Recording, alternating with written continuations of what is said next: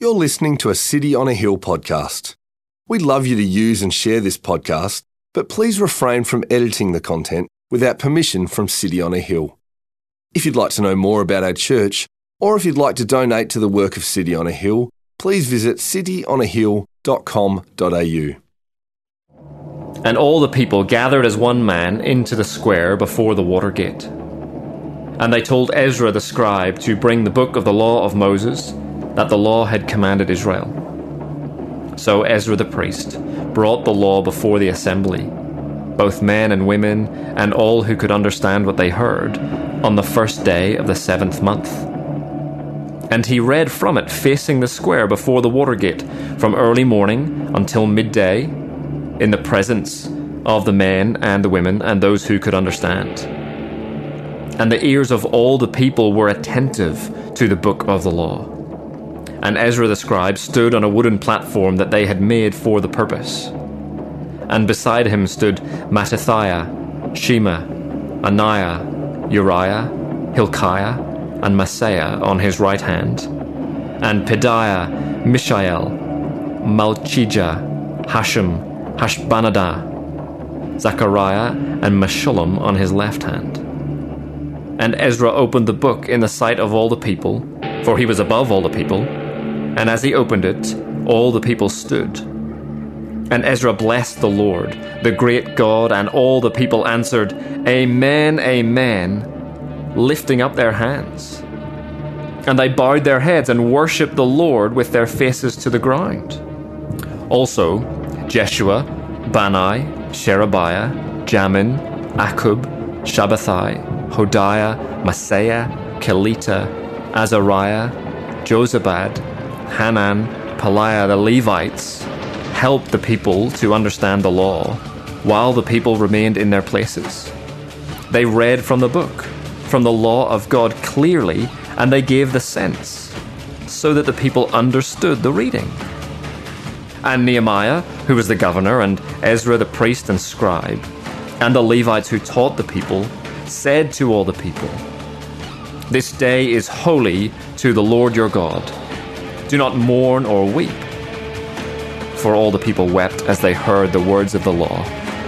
Then he said to them, "Go your way, eat the fat and drink sweet wine, and send portions to anyone who has nothing ready, for this day is holy to our Lord.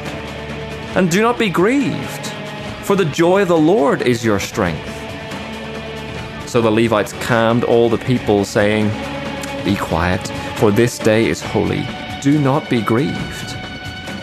And all the people went their way to eat and drink and to send portions and to make great rejoicing, because they had understood the words that were declared to them. Hey, that's a bit of a weird reading. You know, there's some stuff going on there. People get together and then they're crying and then they're having a party.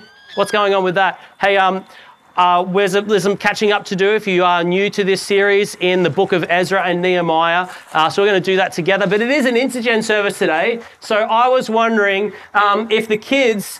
If the kids would like to come and help me understand this Bible reading today that we had, and because we know that all of the Bible is about Jesus, and we want to see how is this reading pointing us to Jesus today, and where's the good news in this little passage about these people that happened so many years ago. What does this have to do with anything we think about today? So if you would like to come up and grab a seat up the front, you can.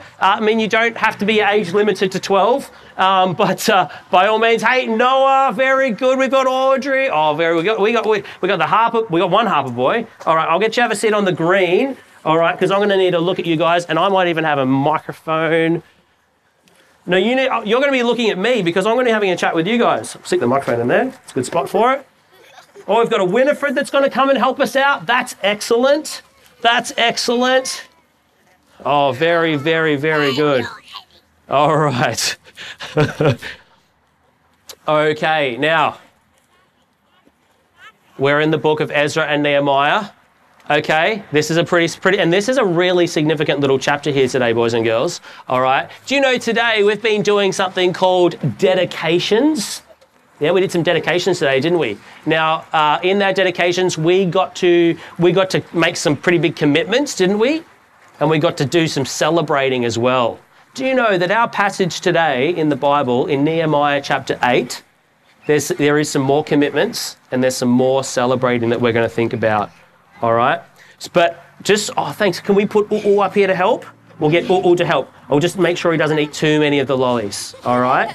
Okay, so now when we start off and we're thinking about reading the Bible, we want to know where it is that what's come before that we're about to read, because it's a story, right? This is history, so we want to know what's happened before in the lead up to this.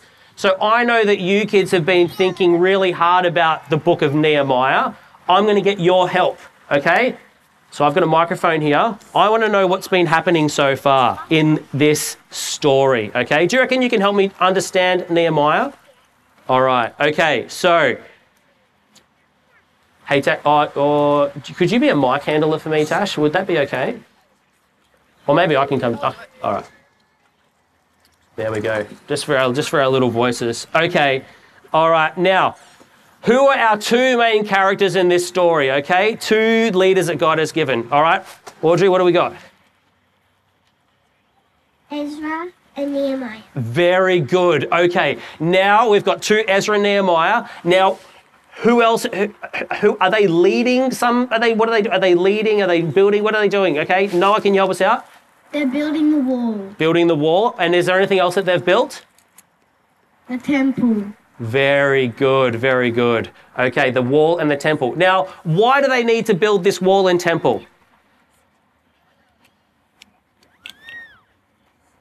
To improve. To improve, yeah. I reckon they're doing a bit of renovation. Yeah. They've gone look. I'm not sure like that. Why do they need to improve it? Okay, maybe we go back.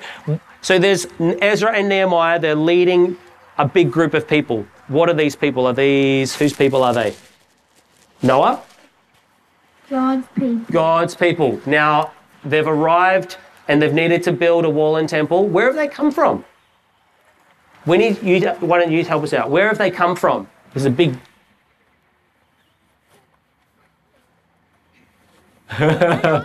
No one knows?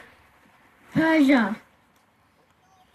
Or sort of. It's pretty... The king is currently Persian from where they've come from, but they've come from another city.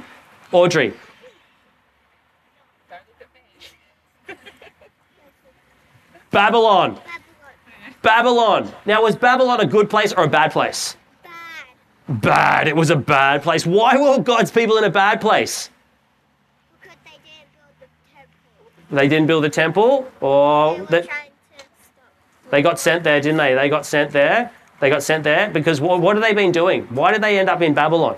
Because there was a big meanie king, big warrior king, King Nebuchadnezzar. He brought them there. Yeah, why did they end up in Babylon? Why did they end up? They were there for 70 years. Why were they there for 70 years?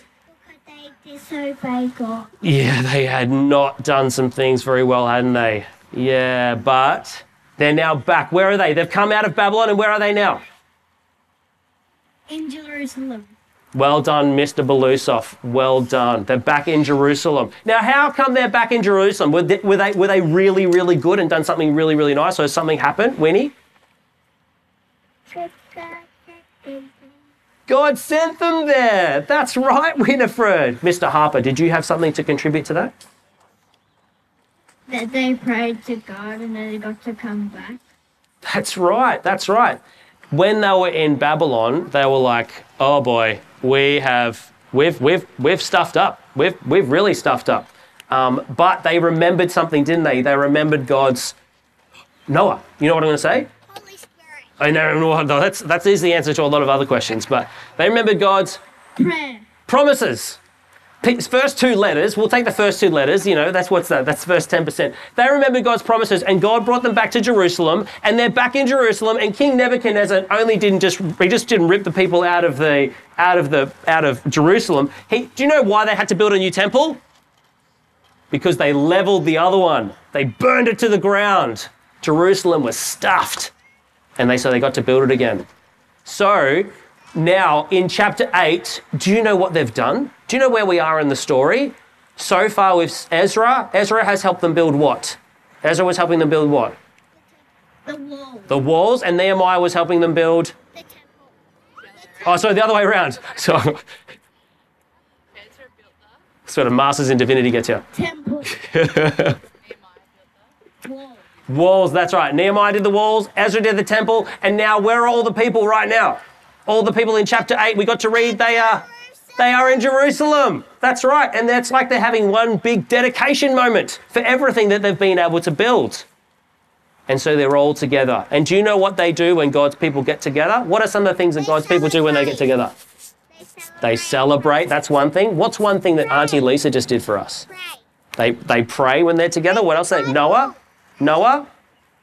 Read the Bible. They read the Bible. That's right, Noah. Well done. And did anyone hear the name of the person that was reading the Bible? He was the really smart dude. Who was reading the Bible for them? Winnie?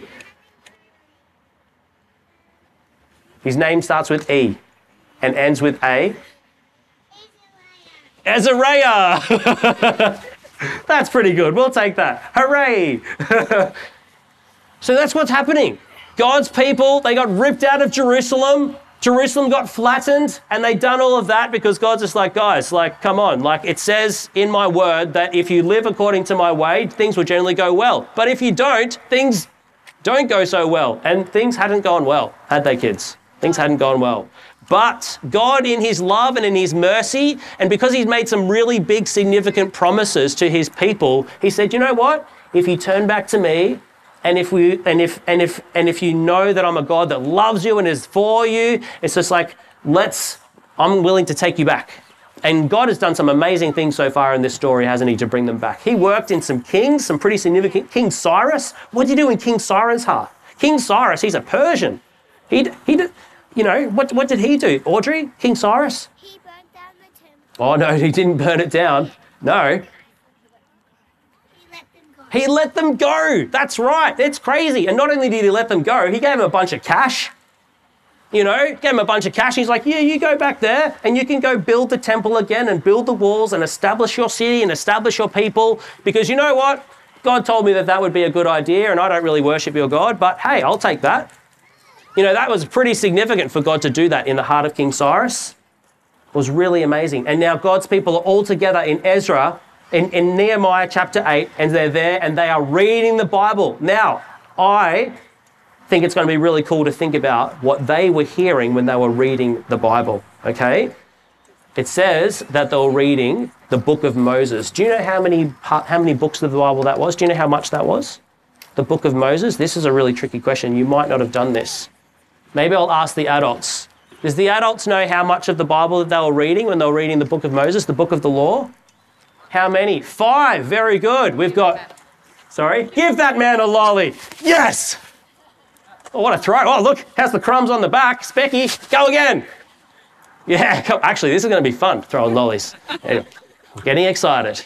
You're going to answer a question. All right. Well, okay. So the first 5 books of the Bible, Genesis, Exodus, Leviticus, Deuteronomy, and...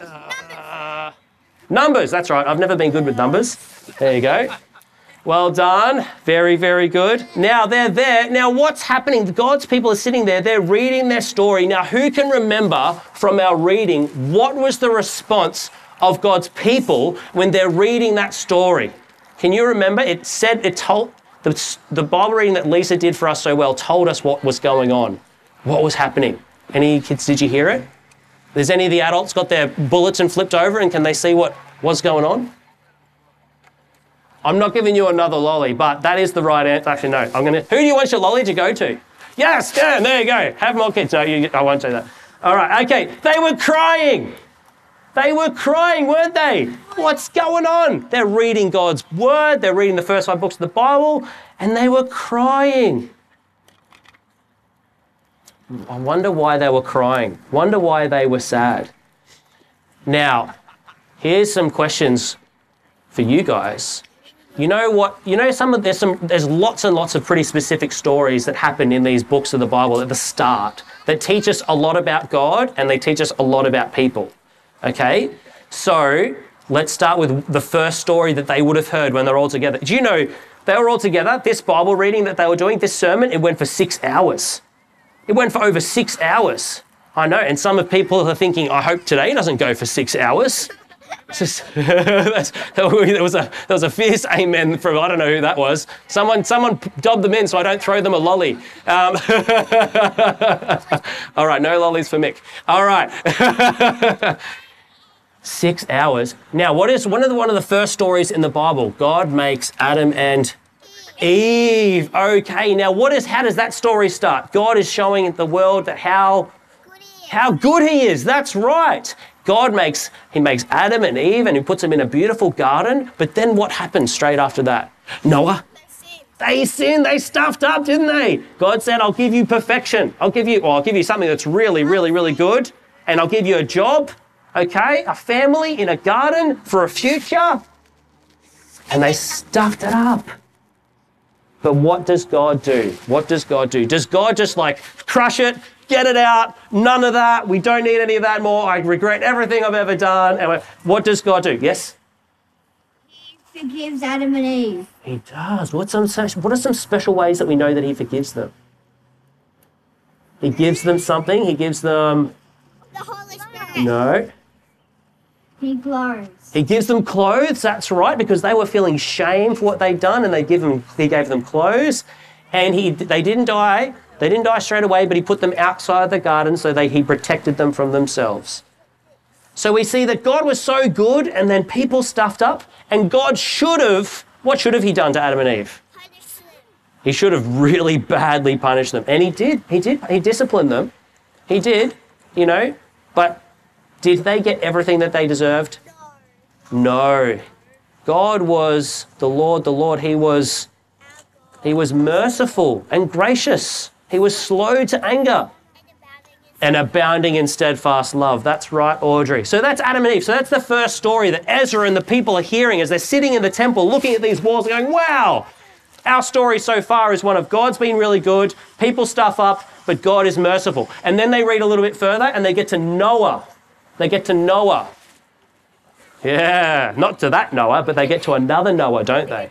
They get to another Noah. Now the story of Noah is that God sees that after Adam and Eve, did things keep getting better and better and better and better and better after God was good to them? What happened? Did things get better and better? What if we ask over here? What do you reckon, mate? Did they get better and better? Yes or no? Yes. He said, no, they didn't keep getting better and better and better. It kept getting worse and worse and worse and worse. And God at this point was just like, all right, okay, we need to do a bit of spring cleaning. I'm just going to fill up the bucket. And we're going to just wash things clean for a bit. But did God get rid of everything? You know, actually at that point in the Bible, it says that God regretted that he made man and he needed a fresh start.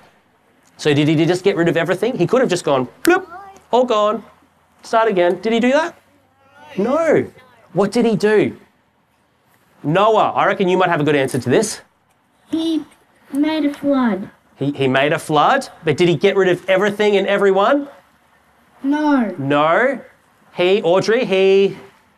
Rescued them. Yes, he rescued. He kept some, didn't he? He kept some, that's right. He kept the animals, He kept the animals. He kept Noah's people, Noah's family, and he started again, and then he allowed them to have a... Fresh start. A fresh start, that's right. Were you going to say fresh start? I knew you were. I knew you were. He gave them a fresh start. So again, we see this pattern of God is given this fresh start. He's been really good, but then what happened after Noah's fresh start? What's the first thing Noah does after he has his fresh start? He thanks God, and then what does he do after that? This one's for the adults. He sins. Charlie, do you know what he does? He stuffs up. He stuffs up real bad. He stuffs up real bad. Like real bad. Like that much, and then take off all of his clothes real bad. And then real bad. And does exactly what he shouldn't have done real bad. But does God get rid of him after that? No. God shows his love, doesn't he? He's very, very good to them, isn't he? All right. That's pretty good. So so far, God's people, they're sitting, they're looking at the walls, they can see the new temple, they're hearing about their story, about who God is and his goodness, and they stuff up, but God is still good. They hear that again and again and again and again on repeat. now. But God's people are crying when they're hearing these stories. They're crying, aren't they? I wonder why they're crying. Maybe we can think about what they might be thinking as they sit in that place. Now, boys and girls, I want us to remember through this journey of them building the temple and building the walls, have they been good the whole time? No. What has God had to have keep doing for those people during Ezra and Nehemiah to rebuild the wall? What did God have to keep doing? He had to keep reminding them. He had to keep reminding them. Yep. And what else did he have to do, Audrey? He had to keep forgiving them, didn't he? He had to keep giving a little nudge. You know, what else did he have to do? What's one thing he didn't stop doing? God didn't stop. Loving them. Oh, wow, Lezik. Well done. Good work. He didn't stop loving them. And so right now, God's people are sitting together. They're looking around and they know how much they have stuffed up. They haven't learnt from their story of the people from the past, have they? They haven't learnt from their great-great-great-great-great-granddads and grandmas and their great-great-great-granddads and grandmas. They know that the story has been God is good and we stuff up, and then the only way they get out of that is God is good again.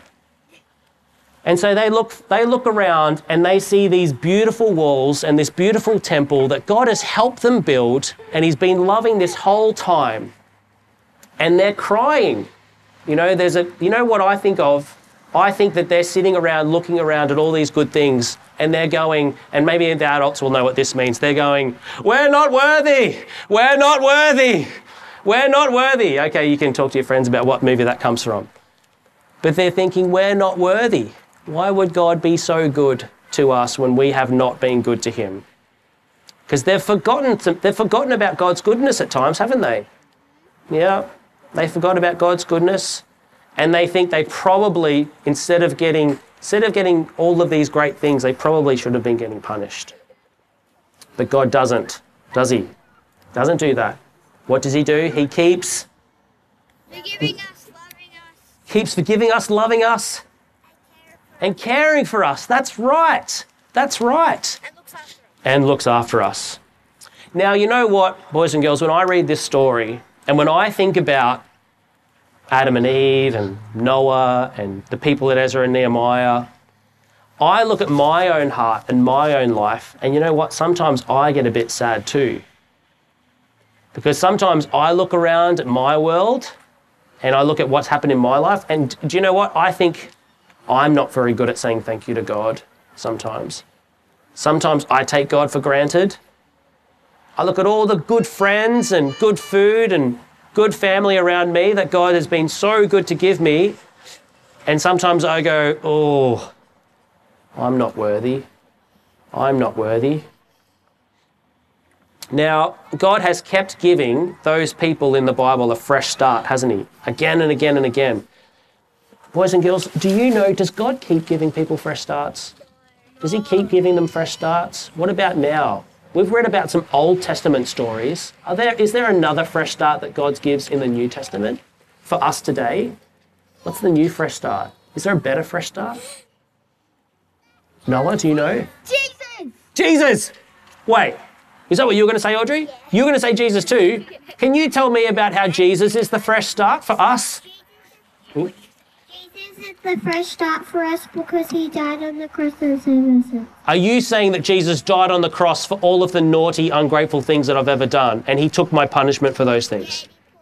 Yeah, he put all the pain into his body. He put all the pain into his body so I didn't have to feel it in my body. What do I have to do so that Jesus would do that for me? Do I have to be a really good person? No, I don't have to be a good person. Are you saying that? But why would God give me such an amazing gift? Noah, why would he give me such an amazing gift?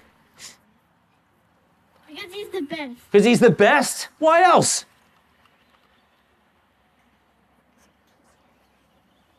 Because he loves all of us. He loves all of us. That's really good, isn't it? That's really good. He never stops loving us, doesn't he? So how can someone, when they hear about Jesus in the fresh start that he gives us, so what do we do? Do I just have to go, that's nice that Jesus is over there? Is there something that I, Audrey, what is it? You just need to believe in him. Believe in him. Yep. And obey him. That's right. And that's right. And look at the life that he led. It says that Jesus led a life always obeying God. Jesus did some pretty cool things, didn't he? He had a pretty good life. The abundant life, he called it. So, in Ezra and Nehemiah, the people are together. They hear about who they are and the story that they're a part of, and they're a bit sad. But then Nehemiah says, you don't have to be sad because God has given you a fresh start again. Look around you. Look at the temple. Look at the walls. It's your fresh start. And you know, for us, what do we look at? Do we look at the temple and the walls to remember our fresh start? What do we look at? There's a special thing that we look at to remember God's fresh start for us today. This is a pretty tricky question. Maybe it's something that you've drawn in City Kids. Noah? Whoa, I wonder if any of the adults know. They probably do.